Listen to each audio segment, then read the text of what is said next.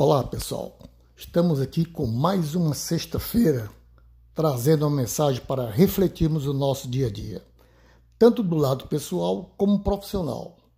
Há um momento importantíssimo nesse tempo tão difícil que estamos atravessando. Não esqueça, deixe seus comentários e diga suas preferências de temas para refletirmos juntos. A reflexão nos ajuda na transformação do eu e do nós. Hoje tem uma mensagem maravilhosa. O Encantador de Clientes, por Gustavo G. Burger. É maravilhosa. Vamos prestar bem atenção para vocês terem uma ideia de como é necessária uma mensagem dessa, ouvirmos e colocarmos em prática. Um jovem profissional estava passando por dificuldades com o seu negócio. Os clientes não vinham e os poucos que vinham geralmente não voltavam. Apesar de estar muito bem estabelecido, de oferecer belos produtos, de facilitar as condições de compras, de ter sua loja muito bem montada e de ensinar aos seus funcionários todos os detalhes dos produtos, seu negócio não prosperava. Ele mudou os preços, a apresentação dos produtos, trocou de fornecedores, trouxe novos funcionários, mas nada parecia trazer resultados positivos. Para seu desespero, seu vizinho tinha sempre muitos clientes que saíam de sua loja sempre com muitos produtos debaixo do braço e com um largo sorriso nos lábios. Não sabendo mais o que fazer, procurou um velho sábio da cidade que tinha fama de responder com acerto a todas as perguntas que lhe faziam. Então ele foi e perguntou: o que devo fazer para atrair os clientes e com isto trazer a prosperidade de volta ao meu negócio?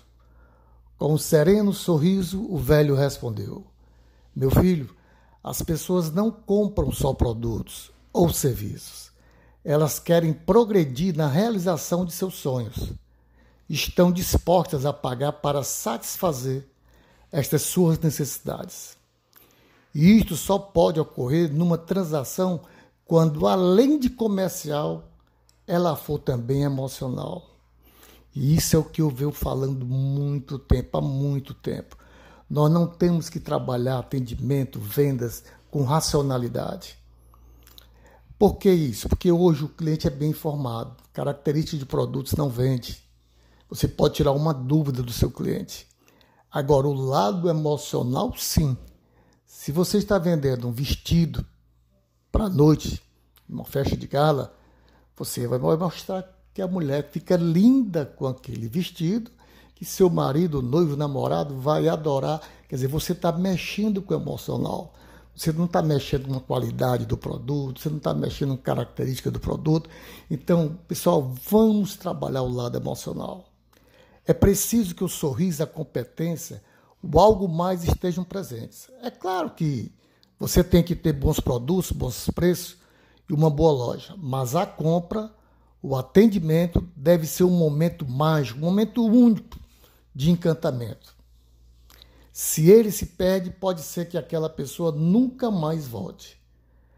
Para criar essas condições, busque oferecer sempre juntos razão e emoção. Então, se nós tivermos condições realmente de colocar razão e emoção juntos, não economize, tá certo? Coloque para fora.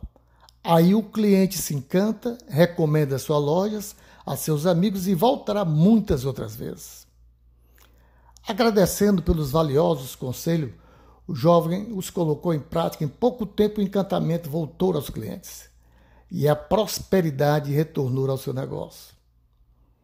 Eu digo e vou falar para vocês que a Fundação Getúlio Vargas tem uma pesquisa que os resultados mostram que a cada 100 clientes você perde 68 por uma má prestação de serviço.